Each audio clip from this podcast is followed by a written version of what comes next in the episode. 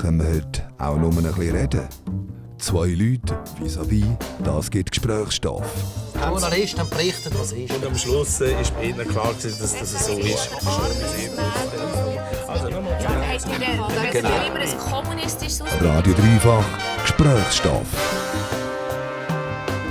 Psychische Erkrankung, das ist ein Thema, das sehr gemischte Emotionen auslöst. Bei einigen Leuten löst das Thema schlimme Ängste aus, selber zu erkranken oder sogar Erinnerungen an eine vergangene Erkrankung. Und andere lässt das Thema komplett kalt. Aber fast alle Menschen kennen jemanden oder sogar mehrere Personen aus ihrem Umfeld, die schon mal unter psychischen Problemen gelitten haben oder immer noch leiden. Das Bundesamt für Gesundheit sagt, dass im Laufe von einem Jahr bis zu einem Drittel der Bevölkerung an einer psychischen Krankheit leidet. Nur die Hälfte davon lässt sich betreuen. Oft liegt das auch daran, dass mit psychischen Krankheiten viel Stigmatas verbunden sind. Aber wie genau lebt sich mit einer psychischen Krankheit? Welche Schwierigkeiten entstehen im Alltag und ab wann ist jemand psychisch krank? Diesen Fragen gehen wir im heutigen Gesprächsstoff nach. Tief, tiefer Gesprächsstoff auf dreifach. Ich bin im Dreifach Aufnahmestudio und mit mir sitzt, sitzt Simon Fasnacht. Sie hat das Projekt Madnest gegründet und selber eine Krankheitsgeschichte. Herzlich willkommen, Simon. Danke vielmals, dass ich da sein Mega gern. Mega schön bist du da und redest heute mit mir über das Thema psychische Erkrankungen.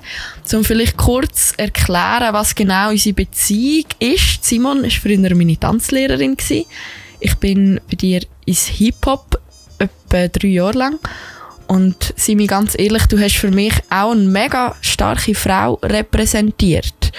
Ähm, du hast mega viel Power können geben und vor allem hast du uns jungen Mädchen mega unterstützt, ein gesundes Selbstbewusstsein aufzubauen und unsere pubertierenden Körper gut zu finden, was nicht immer einfach ist. Und nachher haben wir uns lange nicht mehr gehört und irgendwie habe ich dann mitbekommen, dass es dir psychisch nicht so gut geht. Und das hat mich erstaunt, weil du für mich eine mega Stärke ausgestrahlt hast. Ja, also grundsätzlich glaube ich, dass wir starke in Anführungs- und Schlusszeichen und schwache in Anführungs- und Schlusszeichen ähm, Persönlichkeiten alle anders verstehen. Und ich glaube, ähm, so wie man nach außen wahrgenommen wird, ähm, das hat vielleicht auch nicht immer wahnsinnig viel damit zu tun, wie es ich in meinen ähm, aussieht. Also ja, von dem mhm. her, ähm, ich würde sagen, zu der Zeit, wo ich euch unterrichtet habe, bin ich natürlich auch in einer Leitfunktion gewesen, bin vor euch gestanden und habe euch etwas beigebracht und das hat dann halt so in dem Kontext speziell so gewirkt, als würde ich äh, Stärke ausstrahlen. Aber das ist natürlich nicht ähm, das Gesamthafte von meinem Leben. Mhm es kommen für mich dort eben mega viele Fragen zusammen. Äh, du sprichst schon ein bisschen an, haben auch starke Personen psychische Probleme. Oft wird das gesellschaftlich so ein bisschen negiert oder gar nicht beachtet, aber grundsätzlich ja schon. Ähm, bist du wirklich so selbstbewusst gewesen, wie du auf mich gewirkt hast? Das ist auch eine Frage, die mir gekommen ist. Ähm, wieso genau hast du ein psychisches Problem bekommen? Aber das sind ganz viele Fragen, die einfach so ein bisschen in meinem Kopf umgeschwirrt haben oder immer noch schwirren. Und vielleicht fangen wir einfach ganz am Anfang an. Was genau ist passiert, nachdem du es Are You On und Hip Hop Crew Ingrained aufgelöst hast? Ja, also das ist dort zumal schon der Zeitpunkt gewesen, wo meine Erkrankung bereits ausgebrochen ist.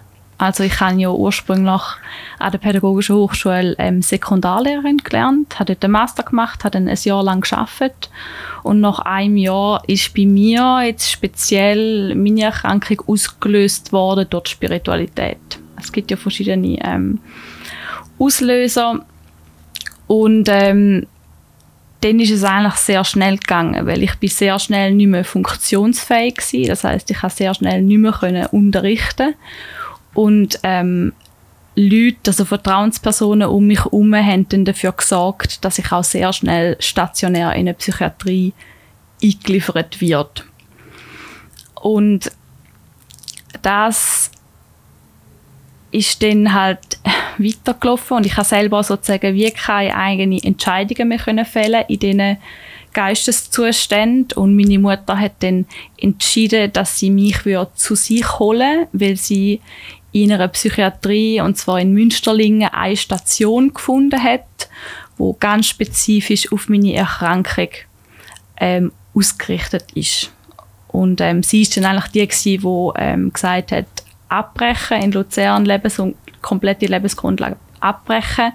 Hat sich natürlich finanzie finanziell auch nicht mehr gelohnt. Ich hatte eine eigene Wohnung und ähm, die Miete zu zahlen, wenn ich sowieso stationär bin, hat keinen Sinn gemacht. Und dann ja, bin ich sehr schnell wieder in Tegawil gelandet, wo ich aufgewachsen bin. Und die Idee war, dass ich mich dort regeneriere und dann, wenn es mir wieder besser geht, ähm, dass ich dann wieder zurückkomme nach Luzern. Aber das ist jetzt knapp acht Jahre her. Und die Erkrankung hat sich einfach aggressiver herausgestellt, als man am Anfang gemeint hat. Mhm. Hast du schon immer so ein bisschen Hinweise darauf gehabt, dass du eine psychische Erkrankung hast oder könntest bekommen? Nein, also meines Erachtens ähm, bin ich einfach schon immer ein Mensch gewesen, wo sehr intensiv hat können empfinden. Also ich kann mich können sehr euphorisch fühlen. Ich kann aber auch können tiefe Trauer wahrnehmen. Aber ich habe das eigentlich immer als etwas ähm, Positives erlebt. Und spannenderweise habe ich mal mit einem Freund äh, geredet, der die gleiche Diagnose hat wie ich und er hat mir dann von dieser Diagnose erzählt. Und als ich das gehört habe, habe ich so gedacht, das ist unmöglich. Also so etwas könnte mir nie passieren. Und ähm, ja, ein paar Monate später ist es dann so hm. weit gewesen. Aber nein, ich werde nie auf die Idee kommen. Warum hast du gedacht, das könnte dir nie passieren? Weil es einfach ähm, von der Erzählung her so abgefahren war. Also die Diagnose, die ich ja habe, die nennt sich schizoaffektive Störung. Das hat nichts mit Schizophrenie zu tun. Das ist eine Bipolarität, also manisch-depressiv und Psychose. Und bei mir spielt sich das so ab, dass ich, bei mir kommt immer zuerst Manie, drei, vier Monate und dort habe ich auch psychotische Zustände. Das heißt, ich habe zum Beispiel immer einen sehr starken spirituellen Wahn, wo ich zum Beispiel das Gefühl habe, ich bin die Prophetin vom Wassermann-Zeitalter, also so völlig übersteigerte Selbstwahrnehmung. Und wenn die Manie durch ist, dann kommt bei mir ähm, bis jetzt erfahrungsgemäß acht bis zwölf Monate schwere Depression, wo ganz, ganz stark prägt ist von Suizidgedanken sozusagen. Und der Freund von mir hat mir eben von diesen Warnzuständen erzählt, wenn er eben das Gefühl hatte, er hätte Luzern gerettet von einem Tsunami und so. Und das kommt einem so völlig abgespaced vor, dass man sich das nicht vorstellen kann, dass der eigene Geist fähig ist, so ein Warnkonstrukt zu erstellen. Das ist so fremd. Und wie fühlst du dich denn in so einem Warnzustand? Ich nehme an, das checkst du dann selber nicht, dass du einen Warnzustand hast, oder? Oder schon? Das ist ähm, ein bisschen ambivalent, weil einerseits, also wenn ich in dem, mit dieser psychotischen Manie bin, fühle ich mich wahnsinnig gut. Also ein Therapeut hat mir mal gesagt, ein manischer Zustand fühlt sich ähnlich an, wie wenn man auf, auf Kokain ist, aber einfach noch viel, viel intensiver. Das ist so das Gefühl von, ich bin übermächtig, ich kann alles erreichen, ich werde mal reich, ich werde mal ähm, bekannt, ich kann, ich kann die Welt verändern. Also von dem her ist, ist der Zustand wunderschön. Und irgendwie bin ich mir aber schon bewusst, dass das etwas ist, ähm, wo ich so nicht direkt kann irgendwelchen Therapeuten erzählen und entsprechend habe ich dann auch zum Teil nicht darüber geredet, um nicht noch intensiver als krank wahrgenommen, wahrgenommen zu werden. So. Hm. Aber, ähm, aber trotzdem habe ich in dem Moment nicht das Gefühl, dass mit mir etwas falsch ist ich habe in dem Moment das Gefühl, mit mir ist alles richtig, aber die Umwelt ist nicht bereit für so eine Information. So. Und du hast gesagt, dass Sch- schizoaffektive. Wie ist die Diagnose? Eine schizoaffektive Störung. Und was ist der Unterschied zwischen dem und einer Schizophrenie jetzt zum Beispiel? Ähm, was mir jetzt gerade ähm, spontan einfällt, was glaube mega wichtig ist, ich habe zwar die Erkrankung ähm, gehabt und es ist immer noch nicht äh, komplett vorbei und ich habe durch das sehr viel Erfahrung gesammelt in der Psychiatrie. Wir haben sehr viel Psychoedukation gehabt, also wir sind darüber aufgeklärt worden, was wir haben. Ich habe unzählige Gespräche gehabt mit, mit ich weiß gar nicht wie vielen Therapeuten und all das Wissen, das ich habe, das ist aber trotzdem ähm, vielleicht zum Teil nicht, nicht ganz korrekt. Und es ist mir wichtig, dass an dem, an dem Punkt zu sagen, ich bin keine Psychologin. Und ähm, ich kann dir jetzt nur sagen, bezüglich deiner Frage, ähm, ich habe mal gehört, dass Schizophrenie ist wie so ein, ein Symptomkreis. Also es gibt eine ge- gewisse Anzahl von Symptomen und wenn du die hast, bist du schizophren. Ist, ähm, in der Psychose hat man aber auch zum Teil Symptome, wo auch in der Schizophrenie vorhanden sind. Aber das ist, ähm, das ist eigentlich der Unterschied. Also, dass es einfach ein, ein fixierter Symptomkreis ist und dann redet man von dem. Ja. Aber es ist natürlich irritierend, wenn es schizoaffektiv heißt, weil Schizo steht jetzt in dem Bereich für die psychotischen Zustände. Wie hat sich das so jetzt so ganz am Anfang angefangen zu zeigen? Sagen wir jetzt so die ersten alarmierenden, äh, ich weiß auch nicht, Verhaltensmuster oder, oder so?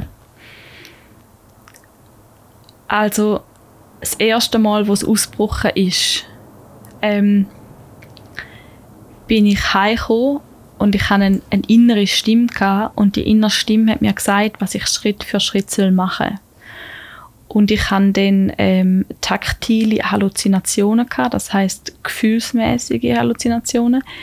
Ich habe dann, ähm, ich bin in den fünf Elementen gestorben, das heißt, ich ich habe gespürt, wie ich verbrenne, ich habe gespürt, wie ich erfriere im Wasser, ich habe gespürt, wie ich in die Erde eingehe, ich habe gespürt, wie ich mich auflöse im Raum und ich habe gespürt, wie ich ersticke. Und in dem Moment aber, wo das passiert ist oder wo mir gesagt worden ist, wenn ich Schritt für Schritt soll machen soll, habe ich keine Ahnung, um was es geht.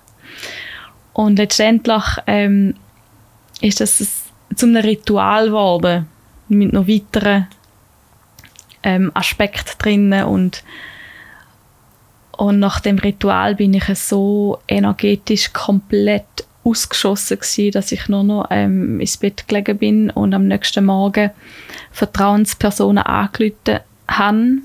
Und die haben dann definitiv gesagt, ja, jetzt ist es wirklich ähm, zu weit. Also, wir können, dich da, wir können dir nicht helfen. Ähm, wir können dich jetzt da nicht irgendwie zurückholen, indem dass wir mit dir reden. Ähm, wir müssen jetzt einfach die Ambulanz ähm, rufen und dann ja, musst du halt in die Psychiatrie gehen und dir, dir helfen lassen. Ja. Und spannenderweise habe ich nachher das, das Ritual mal einer Esoterikerin erzählt, Monate später. Und auch an einem Schaman. Und die haben halt beide gesagt, das sei so ein schamanisches ähm, Initiationsritual gsi. So. Und das finde ich ein recht spannender Aspekt, dass ja, ich, ich würde nie von mir aus behaupten, oder ich fände das anmaßend von mir zu behaupten, ja, ich bin jetzt da schamanisch initiiert worden. Es ist einfach ein Phänomen gewesen und das Phänomen betrachtet der westliche Psychiater als hochgradig psychotisch, aber eine Esoterikerin und ein Schaman erachtet das eigentlich als ein Potenzial, wo, wo in mir inne veranlagt, veranlagt ist. Ähm, aber ich distanziere mich sehr klar ähm, von diesen Sachen. Also ich würde jetzt nicht momentan ist das äh, definitiv kein Thema, um mich mit so eben auch spirituellen Themen auseinanderzusetzen. Momentan ist es das Thema, dass ich wieder eine Tagesstruktur habe und wieder irgendwann, ähm, keine Ahnung, jobmäßig vielleicht etwas finde, weiterbildungsmäßig. Es geht ganz stark im Moment darum, so wieder den Boden zu finden. Mhm. Und die Sachen wie ähm, Schamanismus und, und Spiritualität an sich sind eigentlich für mich ähm, eher ähm, strahlen eine gewisse Gefahr aus, weil ich auch durch das psychotisch geworden bin. Also könnte es auch ein Triggerpunkt wieder sein. Genau. Also ich sind, kommen immer wieder mal Leute zu mir und sagen, hey, mach doch mal irgendwie ein, so eine spirituelle Ausbildung oder so einen schamanischen Weg oder, oder Yoga oder egal was eigentlich. Mhm. Überall, wo es um, um Energie geht, ähm, ja, ist äh, für mich im Moment wie nicht das Thema, vielleicht dann in 10, 20 Jahren wieder oder so. Mhm. Du hast vorher gesagt, deine Vertrauenspersonen haben dann gesagt, jetzt können wir dir nicht mehr helfen. Das heißt, sind ja vorher schon Sachen vorgefallen. So, oder hat man vorher schon wie können sagen, es wird gefährlich, mm, oder so. Also ja. Ähm, das, was vorher passiert ist, also die erste Fehlwahrnehmung hatte ich in einer Meditation. Gehabt. Ich habe äh, so ein etwas ausprobiert, was ich nicht hätte sollen ausprobieren und kann darum auch wirklich sagen, Meditation kann etwas wahnsinnig heilsam sein, aber hat auch ähm, ein gewisses Gefahrenpotenzial, was auch mit der eigenen Veranlagung irgendwie zu tun hat. Und ja, in dieser Meditation habe ich so eine Fehlwahrnehmung gehabt, dass ich das Gefühl hatte, eine Energie dringt in meinen Körper ein und mein Körper erhitzt sich und kühlt sich ab etwa über eine halbe Stunde. So. Das ist so die erste Wahrnehmung gewesen. aber dort habe ich jetzt noch nicht so speziell gedacht, dass das jetzt äh, krankhaft ist. Ich habe wie gemeint, dass das ein Teil kann sein von, mhm. von, dem, von dem Meditieren, genau. Mhm. Du bist dann nachher in die Klinik gegangen, nachdem äh, du daheim den Vorfall gehabt hast. Und wie war die Zeit in der Klinik für dich?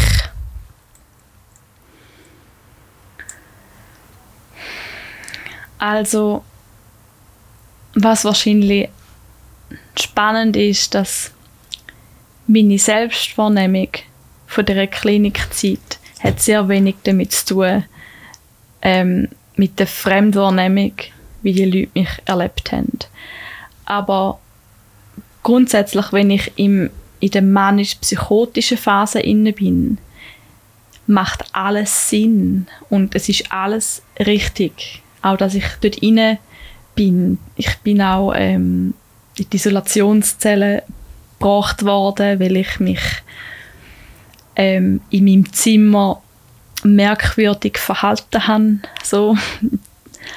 Und selbst die Isolationszelle ist für mich genau richtig gewesen, weil ich dann halt gemeint habe, ich werde jetzt da vorbereitet, um irgendwo an einem anderen Ort auf der Welt wiedergeboren zu werden und so. Also das heißt, die ganze Wandkonstrukt hat das zu einer sehr angenehmen Zeit gemacht, immer. Viel schlimmer sind die, die depressiven Zustände in der Klinik. Aber ich glaube, jetzt in meinem Fall ist es in beider Hinsicht mega wichtig, dass ich stationär bin. Weil wenn ich manisch-psychotisch bin, dann laufe ich dort, dann laufe ich durch die Weltgeschichte und erzähle allen von 100'000 Ideen und, und was wir alles werden machen. Die Leute sind völlig irritiert. Gewisse Leute glauben es aber auch und empfinden irgendwie im Nachhinein das so, dass du fake bist. Mhm weil du ihnen Sachen versprichst, die nachher nicht realisier realisierbar sind. Und von dem her finde ich es mega gut, abgeschirmt zu sein, wenn ich das habe.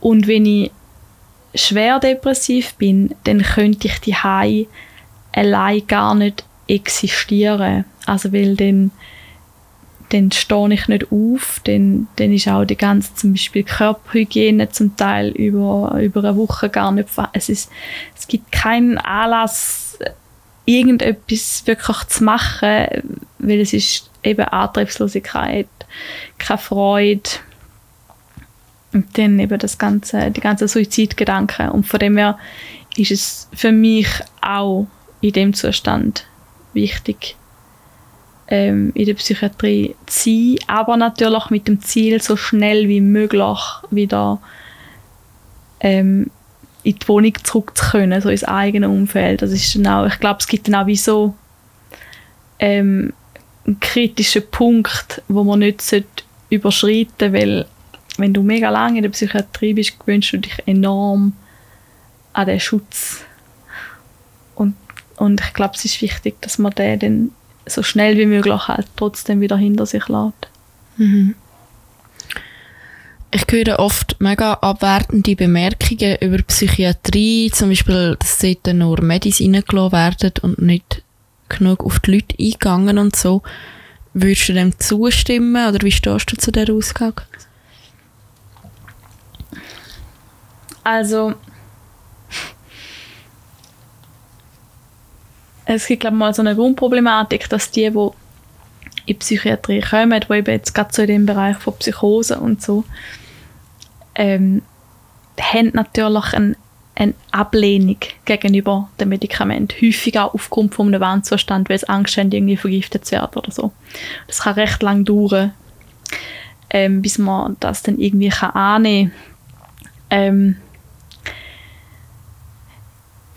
Ich persönlich habe in der Psychiatrie, also in der Akutpsychiatrie, sicher erlebt, dass ich zuerst sehr stark ähm, absediert worden bin. Ähm, ich finde das jetzt aber auch in meinem Fall sinnvoll, weil eine Psychose einfach das Gehirn schädigt. Und wenn die Medikamente das sozusagen schaffen, von dem Psychotischen oben runterzukommen, ist es für mich letztendlich ein, ein Schutz von meinem Gehirn. Von dem her finde ich das ähm, etwas Positives. Was ich ähm, als negativ würde beurteilen, ist einfach, ähm, sind einfach die fehlenden Kapazitäten.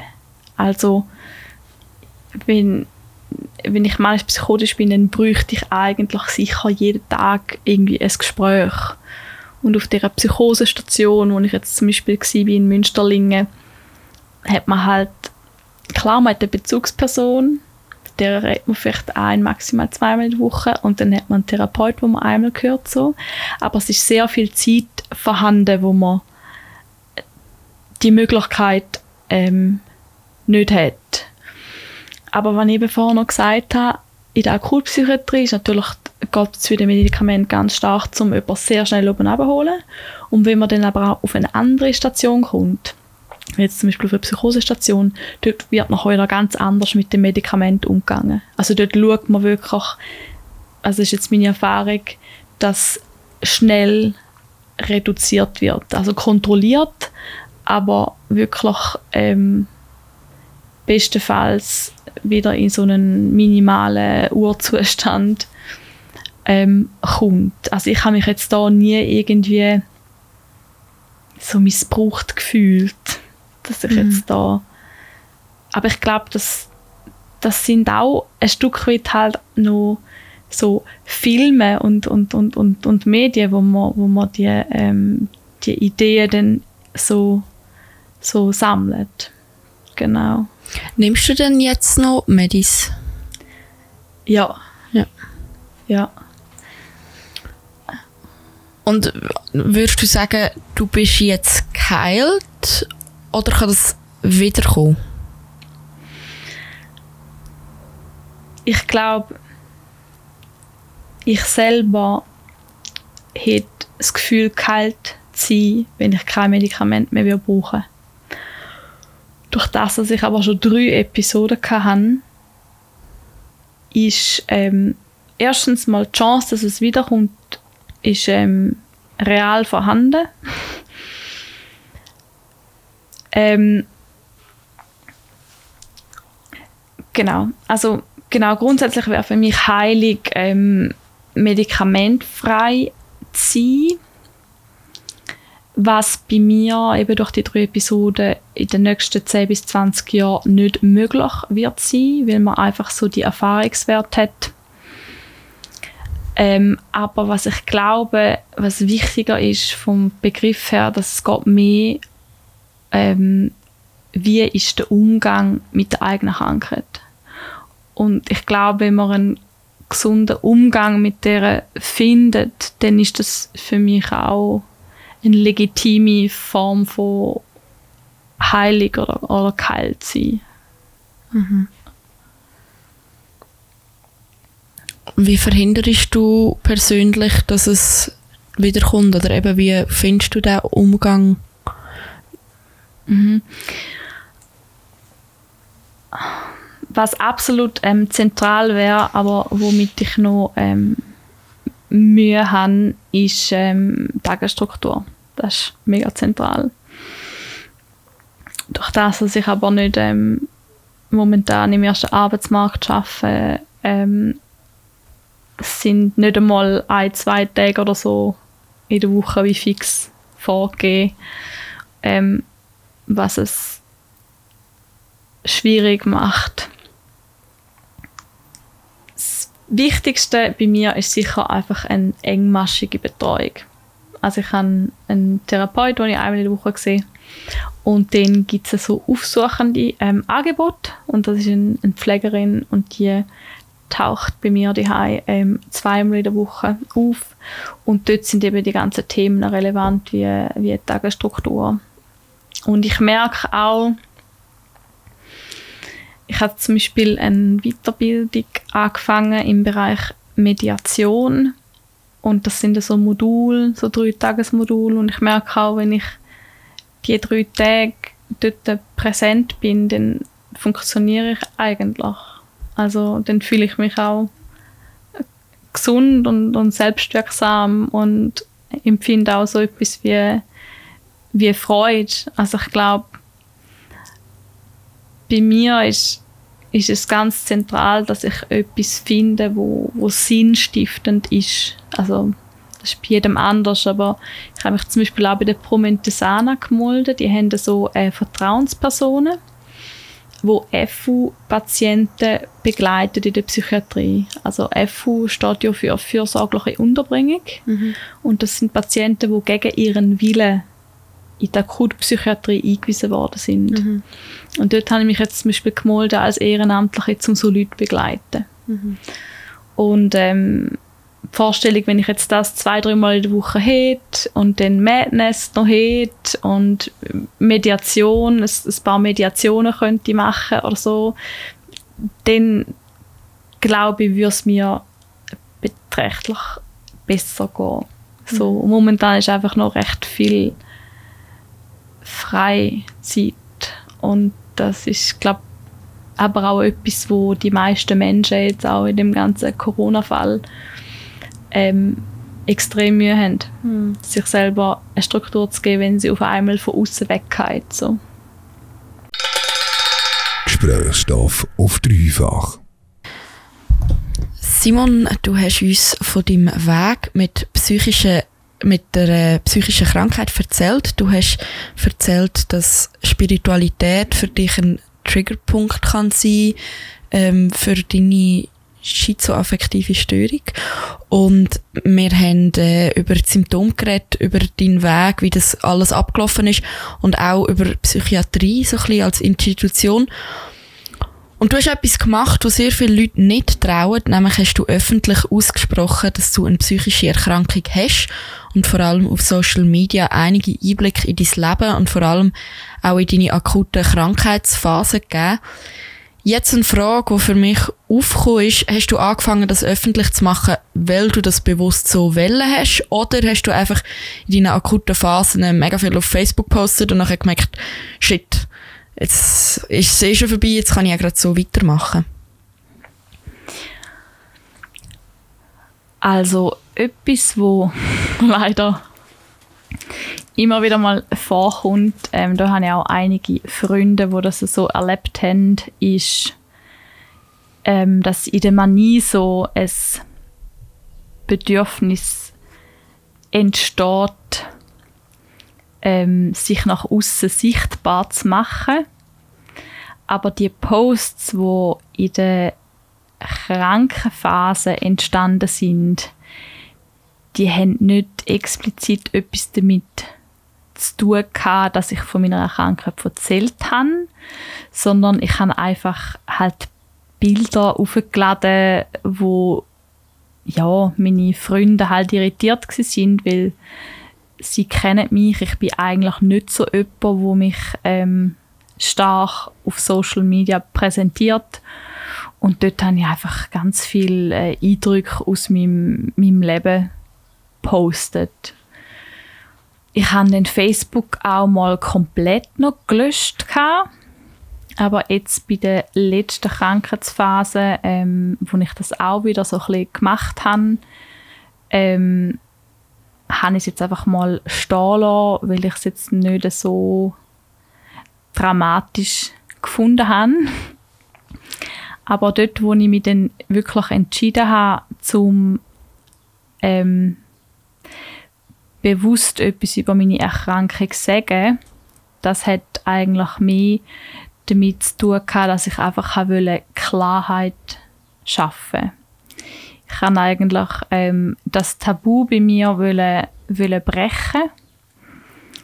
Und ähm, das hat für mich letztendlich auch eine positive Auswirkung gezeigt, weil dann gewisse Leute auch wieder haben können auf mich zukommen, weil sie dann einfach verstanden haben, ah, okay, einerseits ist sie jetzt, scheint sie jetzt wieder klar, weil sie auch aus einer Metaebene über das Thema redet und ähm, andererseits ähm, ist eben das, was ich vorher gesagt habe, all die Leute, die ich mit meinem Projekt zugequatscht habe, das habe ich auch mal explizit formuliert, dass das ein Teil ist von dieser Manie und die haben dann wie ähm, so einen Aha-Effekt gehabt.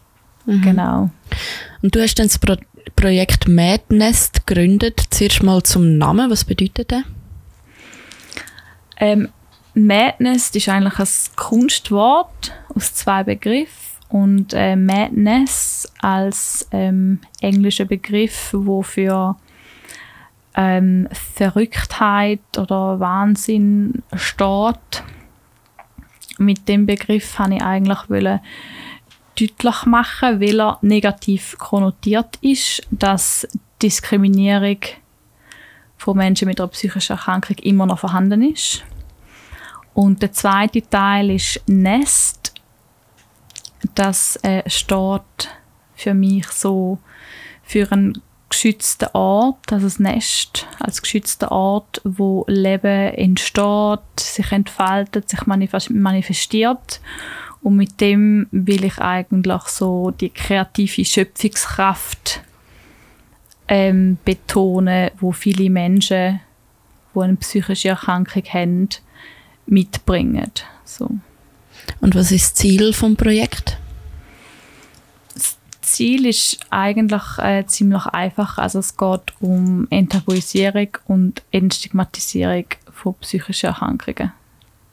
Mhm. Was macht ihr konkret? Das Projekt ist ja noch relativ jung, hast du mir erzählt. Ja, also es ist, ein, es ist in erster Linie mal eine Idee, wo äh, gewisse Menschen involviert sind. Also wir haben ähm, einen Instagram-Account und die Leute, die eigentlich auf dieser Plattform erwähnt werden, ähm, supportet die Idee. Und wichtig ist aber auch, dass auf, auf Instagram kann ich das äh, explizit erläutert. Das sind nicht nur Menschen, die Betroffene sind, sondern auch Angehörige, Fachpersonen und Interessierte. Das heißt, ähm, wenn mir jemand Neues auf Instagram postet, ist da auch eine gewisse Anonymität, wo mir gewährleistet, weil es heutzutage, wie gesagt, immer noch ähm, kann einem sozusagen einen Stein in den Weg legen, wenn man offen mit dem Thema ähm, umgeht. Und ähm, genau, was wir eigentlich machen mit dem Netzwerk ist äh, Veranstaltungen organisieren, also kulturelle Formate. Und der rote Faden in diesen kulturellen Format ist eigentlich, dass es jeweils eine Person gibt, wo sich outet und ähm, ihre Geschichte erzählt. Ähm, das wird bei der ersten Veranstaltung wird das ich sein. Und zwar hat ähm, eine Freundin von mir sich mit dem Thema Bipolarität stark auseinandergesetzt und hat Songtexte dazu geschrieben. Und ich werde eigentlich anhand von ihren Songtext Bezug nehmen auf meine Geschichte und ähm, das ist dann so eine kreative Form von Storytelling. Und da ist die Idee. Und im zweiten Schritt soll es dann so 10 Minuten, Viertelstunde so eine Fragerunde geben, wo einerseits die betroffene Person, aber auch eine Fachperson ähm, zu Fragestellung können nehmen Das ist so der, der Schritt. Also in, in erster Linie geht es um eben die Enttabuisierung, wenn jemand von sich erzählt und sich aufmacht und wenn die Fragen dann ähm, gestellt dürfen werden, ähm, ist das Ziel, dass auch gewisse Stigmata, wo Menschen im Kopf haben, wie können aufgelöst werden, indem das, dass wir ähm, halt auch darüber redet und letztendlich soll die Veranstaltung nachher auch noch ein paar Stunden Zeit geben, wo sich das Ganze durchmischt, wo man in Kontakt kommt, wo Gespräche geführt werden und ja, das ist so die Grundidee. Und wenn ihr die in Luzern machen oder in wo du herkommst oder schweizweit? Also, momentan ist also die die meisten so Netzwerkteilnehmer sind momentan in Winterthur. Also haben wir gedacht, würden wir die erste äh, Veranstaltung in Winterthur machen. Aber das Ziel ist natürlich, dass wir es dann ja, die zweite in Luzern, die dritte in Basel, die vierte, das wäre wäre das Ziel. Aber für das ist eben das, das Netzwerk so wahnsinnig zentral und wir ähm, sind auf der Suche nach Leuten, wo ähm, ja, wo bereit sind, das ähm, mitzugestalten, ob sie jetzt jemand, ob das Personen sind, die sich würden outen, kreativ würden outen, oder ob das Personen sind, die das Eventmanagement würden unterstützen oder Werbung machen, Netzwerkentwicklung und so weiter. Es ist so etwas, wo sich im Moment einfach so organisch entwickelt, aber wo das das dann genau anführt, ist ähm, noch nicht klar. Mhm. Und wie sind die Reaktionen der Leute, wenn du ihnen von dem Projekt erzählst? Die Reaktionen, muss ich sagen, sind bis jetzt ähm, durchwegs nur positiv gewesen. Weil ich glaube, das, was wir halt machen, ist, wir fokussieren die Ressourcen. Und es gibt ja unglaublich viele Angebote, Selbsthilfegruppen, ähm, irgendwelche Beratungsangebote, äh, Therapie und so weiter. Und, und ähm, dort geht es halt immer auch um die Anteile, wo, wo halt schwierig sind. Und wenn man ähm, ein kulturelles Format kreiert, oder so, wenn ich mir das äh, vorstelle, mit irgendwie, keine Ahnung, zehn Leuten ein neues kulturelles Format kreiert, ist das, äh, wie gesagt, das ist ein, ein, eine Ressource, ein, ein, ein Kreationsprozess und fokussiert dann halt wirklich 200 Prozent nur auf, auf, auf das Gesunde auch, was ähm, häufig ähm, vergessen wird, der gesunde Anteil bei Leuten, die eine psychische Krankheit haben. Ja. Mhm. Wie hat dein Umfeld reagiert, als du angefangen hast, mit deiner psychischen Erkrankung in die Öffentlichkeit zu gehen? Okay, es ist immer schwer zu sagen, wie es ähm, reagiert haben. Also ich kann nur sagen, das, was sichtbar war, ist. Also die Kommentare sind durchwegs ähm, positiv und auch immer wieder Rückmeldung, dass das mega, mega mutig ist und so weiter. Obwohl ich muss sagen, heutzutage es gibt auf Social Media schon so viele Leute, die den Weg gehen, die unglaublich viele Follower haben. Also von dem her ähm, bin ich da eigentlich nur jemand, der sich einreiht. Und ich glaube, wenn das so eine kritische Masse machen, dann würde man erkennen, dass, dass wir keine Minorität sind. Du hast vorher von einem Drittel geredet, der erkrankt. Ähm, es ist aber auch so, dass jeder Mensch in der Schweiz, also jeder, sorry, jeder zweite Mensch in der Schweiz einmal in seinem Leben eine klinisch relevante psychische Erkrankung entwickelt. Also die Hälfte. Und wenn du dann noch die ganzen Angehörigen dazu zählst, dann hast du eigentlich 100 Prozent. Also es gibt quasi, ich glaube, ich habe noch niemanden kennengelernt, wo das Thema noch nie begegnet ist. So. Was bedeutet klinisch relevant? Ähm, klinisch relevant, so wie ich das verstehe, ist, dass es eigentlich wirklich zu einer, zu einer Diagnose kommt. Oder? Es kann ja sein, dass es ähm, mal drei, vier Wochen äh, nicht, nicht, nicht so gut geht, aber dann ist dann nachher ist wieder, wieder vorbei. Oder? Ist jetzt die Frage, ab wann ist es eine psychische Erkrankung? Eigentlich sagt man so, bei drei, vier Wochen Antriebslosigkeit, keine Freude und so weiter, ist das eigentlich schon eine leichte Depression. Mhm. Aber ähm, ich glaube, in dem Zusammenhang ist, äh, bedeutet klinisch relevant, weil es ja auch ähm, eine Statistik ist, dass die Leute ähm, auftauchen in der Statistik. Mhm. Das ist noch viel. So, das heißt, die gehen auch alle dann zum Psychologen oder Psychiater oder irgendwie in eine Behandlung dementsprechend, oder?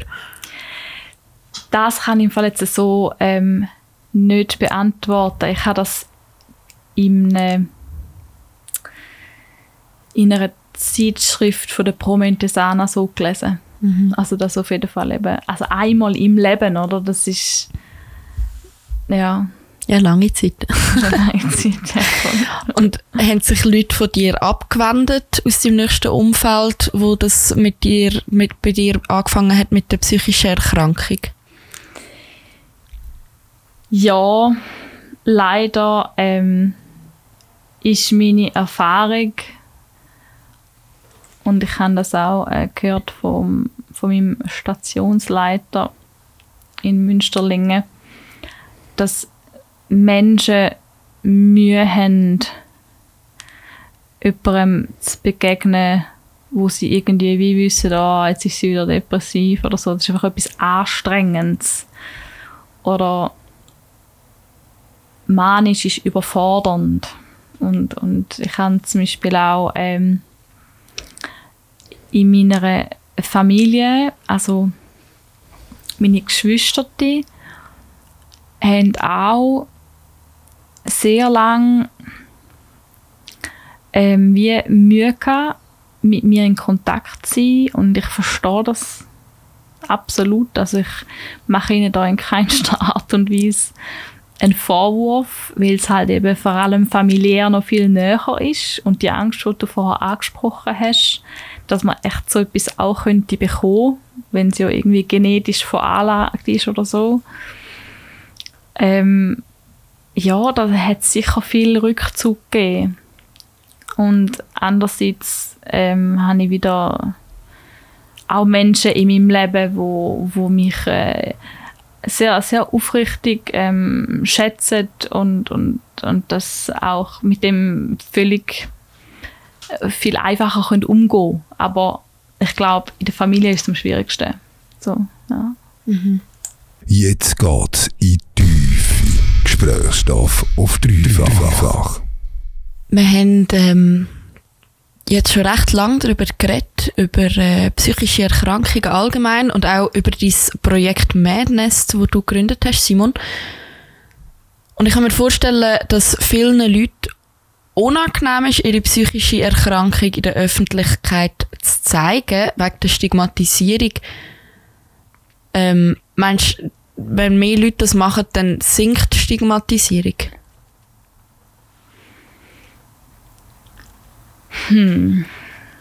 Also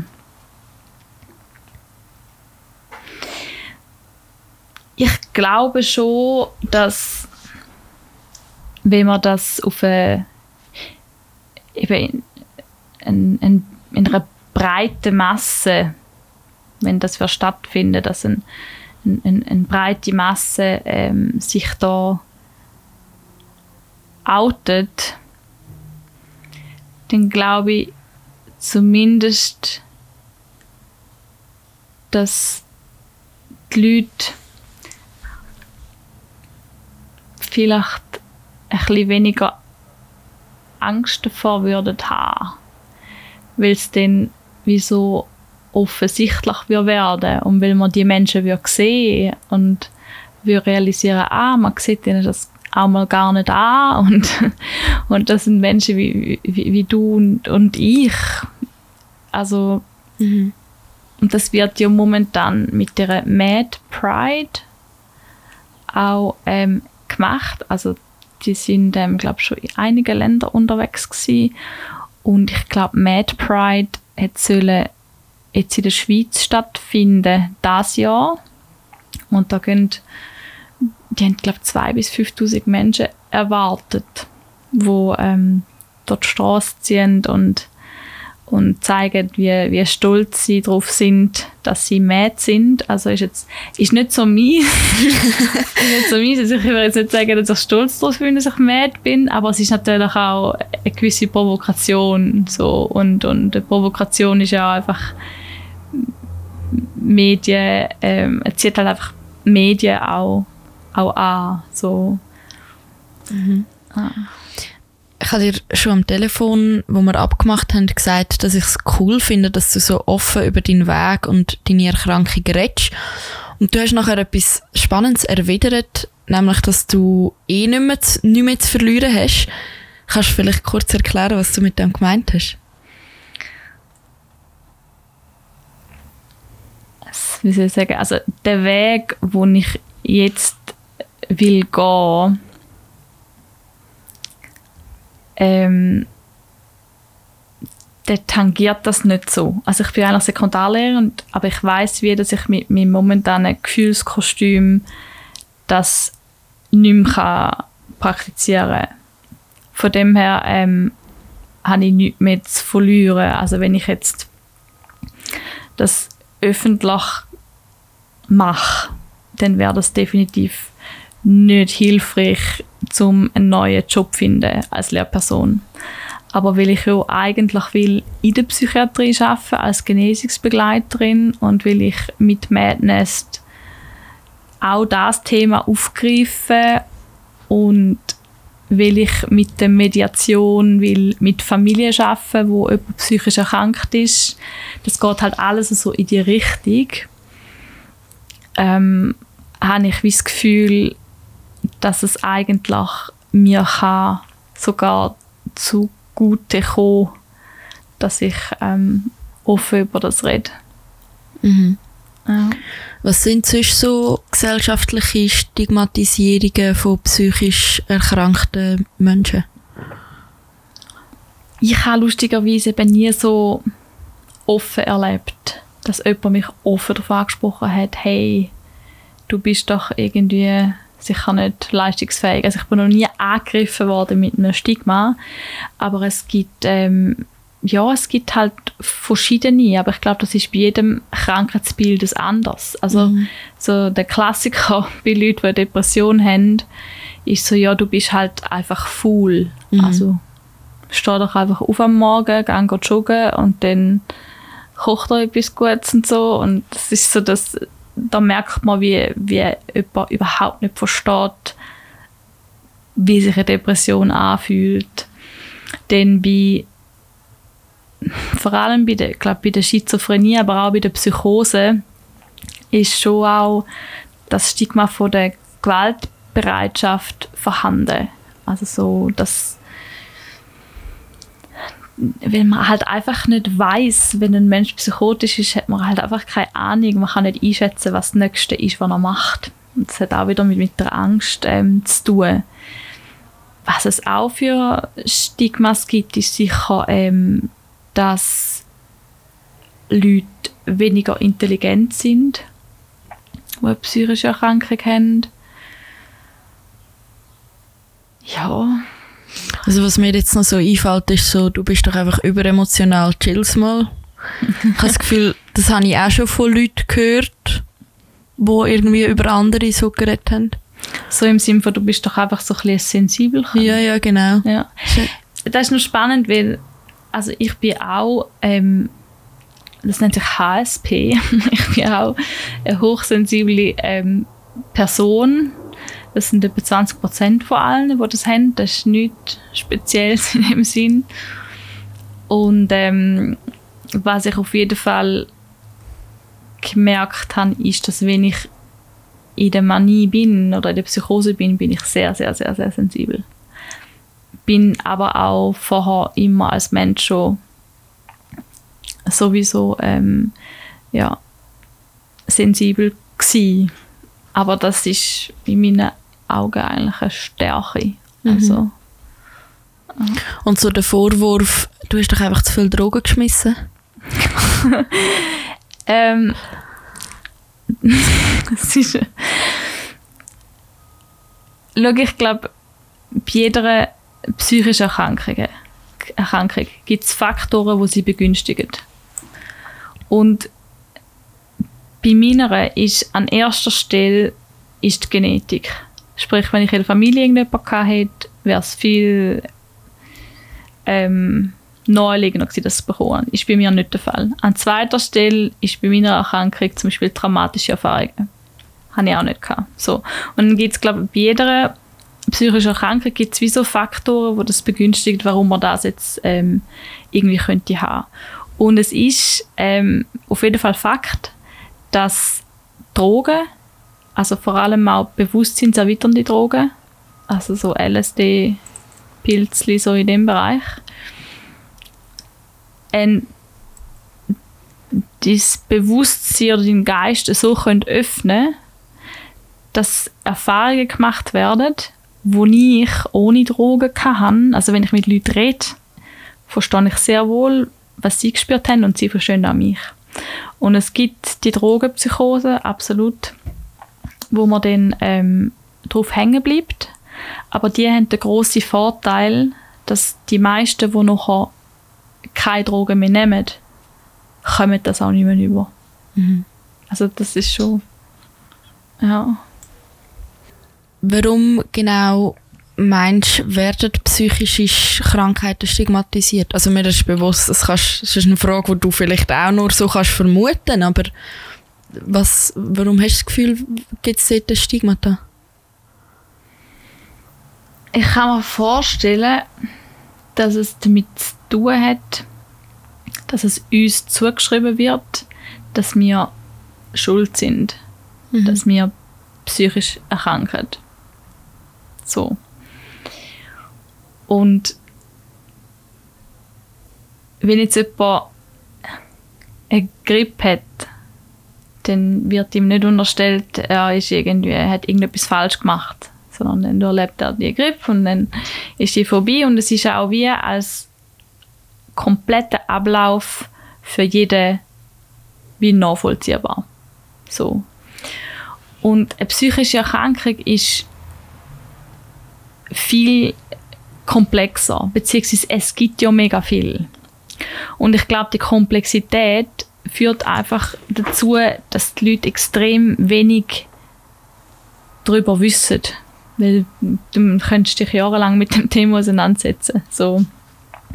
Und ich glaube immer, wenn man, wenn so eine, eine Unwissenheit besteht, kann das auch zu Angst vor etwas führen. Und wenn man vor etwas Angst hat, dann tendiert man vielleicht dazu, das eher wegzustoßen und das vielleicht auch irgendwie negativ ähm, abzuspeichern.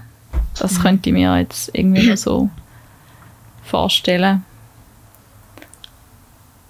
Und dann natürlich, wie gesagt, ähm, das, was in den Medien, also ich meine jetzt vor allem so im Bereich von, von Filmen und so auch ähm, präsentiert wird, wo mhm. halt nicht viel mit der Realität zu tun hat. Mhm. Ja, es ist, es ist äh, ja eigentlich noch krass, es ist nicht ein Randphänomen. Es ist etwas, wo mega viele Leute haben. Eben, du sagst, jede zweite Person ähm, bekommt irgendwann im Verlauf vom Lebens eine klinisch relevante Erkrankung. Und das ist extrem viel. Das kannst du wirklich mit einer Grippe vergleichen oder eben mit einem gebrochenen Arm oder so. Und das ist, das wird nicht stigmatisiert. Du verlierst nicht deinen Arbeitsplatz, weil du eine Grippe hast. Aber bei psychischen Erkrankungen ist das gleich so. Das ist eigentlich schon noch spannend.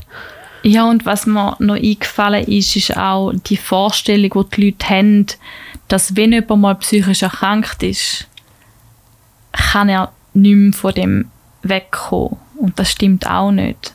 Psychische Erkrankungen können sehr lang gehen, die können, die können kürzer sein. Das, aber man hat so die Vorstellung, einmal gebrochen, immer gebrochen. So. Mhm. Und darum ist es auch im ersten Arbeitsmarkt also enorm schwierig. Ich würde nie an einem Vorstellungs Vorstellungsgespräch, wenn ich wieder mal eins hätte, ähm, das offen kommunizieren. Ich meine, ähm, das bist auch nicht verpflichtet dazu. Nein. Mhm. Mhm. Siehst du schon einen gesellschaftlichen Wandel bezüglich der Stigmatisierung oder im öffentlichen Umgang mit psychischen Erkrankungen? ich glaube, für das bin ich noch ein bisschen, äh, zu wenig lang in the game. Also wir sind, sind trotzdem erst acht Jahre. Das Einzige, was ich eben kann beobachten kann, ist, dass es im Fernsehen, also ich habe jetzt in letzter Zeit gerade auf, auf, auf SRF, glaube zwei Dokumentationen gesehen, wo es um das gegangen ist. Da hast du Angst- und Panikattacken und Depression und Borderline und so, wo man wie ähm, mal so verschiedene Krankheitsbilder gezeigt hat anhand von, von einer Person und und eine zweite Doku habe ich eben auch noch gesehen und dann ähm, im Radio kommt es auch immer mehr. Also ich habe mal vom Robin Rehmann sagt er das etwas, der Ruben Rehmann, der hat mhm. ähm, ähm, auf dem SRF Virus ein Format gehabt, ich weiß nicht, ob es momentan läuft, das heißt Sick of Silence. Und dort hat er auch Leute geladen, die entweder eine physische oder psychische Erkrankung haben, die synchro reden. Dann hast du ähm, natürlich einen riesen kulturellen Bereich. Du hast äh, die ganzen Arbrü Museen zum, Beispiel. Arbrü ist ähm, Kunst, die geschaffen worden ist von Menschen, die so einen, einen Hintergrund haben. Die Definition ist ein bisschen komplexer, die kann ich leider nicht so ähm, eins zu eins wiedergeben. Aber du hast ähm, ja vor allem die Influencer, wo, wo ich immer mehr begegne und auch natürlich ähm, sehr bekannte Persönlichkeiten, die sich äußern. Ich glaube, der Dell hat sich geäußert, Stefanie Heinzmann hat sich anscheinend geäußert. Ich glaube, ich glaube, es kommt schon immer mehr. Also mir kommt es schon ein bisschen so vor wie Me Too. Einfach, ähm, es gibt sogar einen Hashtag MadToo. ähm, und ja, kann mir schon vorstellen, wenn, wenn das vor allem medienwirksame Persönlichkeiten ähm, an die Öffentlichkeit bringen, dass das eine positive Wirkung könnte haben. Ich meine, also bei, bei so Stigmatisierungen habe ich das Gefühl, ist auch immer wieder das Thema, wie du gesagt hast, eine Sprache immer gebrochen. Also man kann man kann es wie nicht rückgängig machen. glaubst du, es ist möglich, eine psychische Erkrankung ins Leben zu integrieren und dann völlig normal, normal in Anführungs- und Schlusszeichen zu leben, zu essen, zu arbeiten? Ähm, oder hat man dann immer so eine Spezialstellung? Also absolut. Ich glaube, das ist ähm, absolut möglich. Es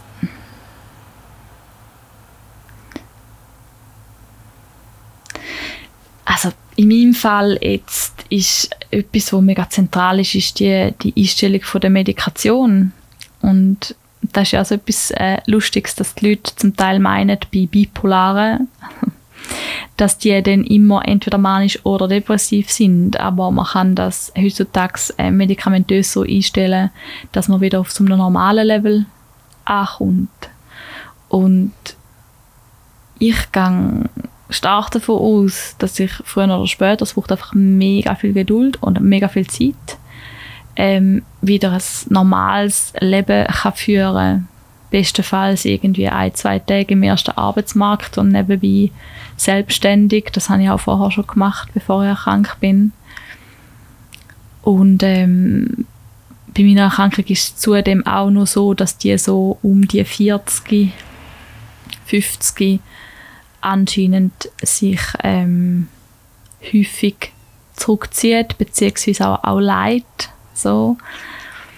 Ähm, aber ich habe ich mein, ich hab so, mit so vielen Leuten geredet, wo eine Freundin zum Beispiel von mir, die hat über ein Jahr lang mega die heftige Panikattacken gehabt und, und hat dann ihr Leben entsprechend verändert und die lebt heute ähm, ohne das und ist völlig äh, weg von dem. Ich glaube,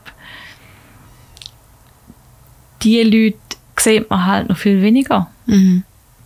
Weil die funktionieren und man wird gar nicht darauf froh, dass da mal irgendetwas passiert ist. Mhm. Und wenn es jetzt fünf Jahre später wäre, dann würde ich wahrscheinlich auch nicht da sitzen und über das reden. Bei mir ist es einfach noch sehr ähm, es ist noch sehr wenig Zeit vergangen, seitdem ich eigentlich auch wieder aus der Psychiatrie gekommen bin. So. Aber ja, ich, ich habe so einen 5 bis 10 Jahresplan und, und, ähm, und dann sehe ich mich schon so integriert, dass, dass das auch nicht gerade zum Thema wird oder nur, wenn man sich wirklich dann länger, enger wird kennen. Mhm. Was wünschst du dir privat für dein Leben in Zukunft?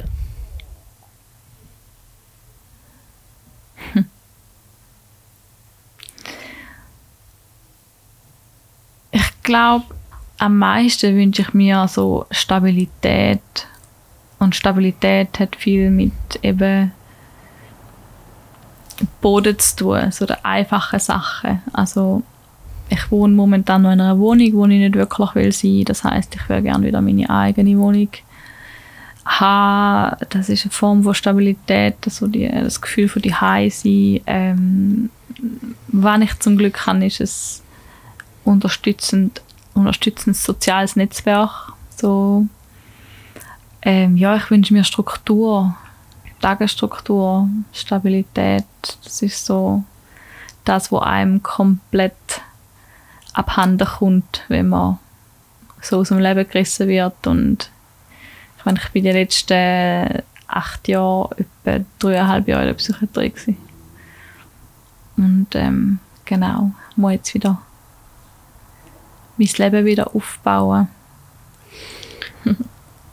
Und was wünschst du dir von der Öffentlichkeit im Umgang mit psychischen Erkrankungen? Ich denke, ich wünschte mir so eine gewisse Leichtigkeit und Angstfreiheit.